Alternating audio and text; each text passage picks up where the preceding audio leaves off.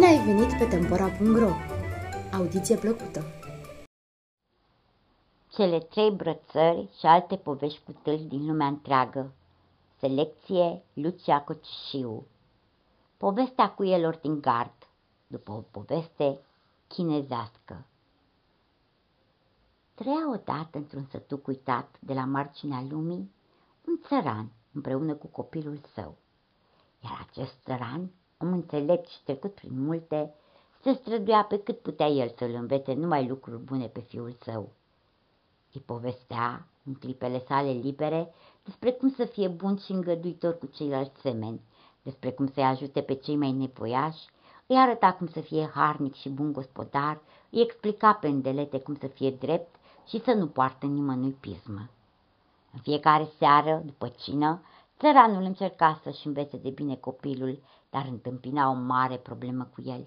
Era un băiat tare, supărăcios și repezit. Nu avea răbdare la nimic și se certa cu toată lumea, rude sau vecini. Degeaba a încercat tatăl să-i explice cum să se poarte și vorbea în pilde, încercând să-l ajute să-și tempereze nerăbdarea. Copilul era mereu pus pe harță și obraznic, necăjindu-și astfel tatăl și făcându-l să se rușineze amarnic în fața cunoscuților.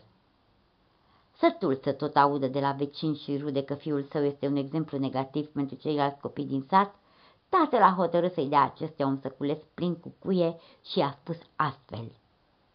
De câte ori îți vei pierde răbdarea sau te vei certa cu cineva, tu te îngrădina din spatele casei și bate un cui în gard.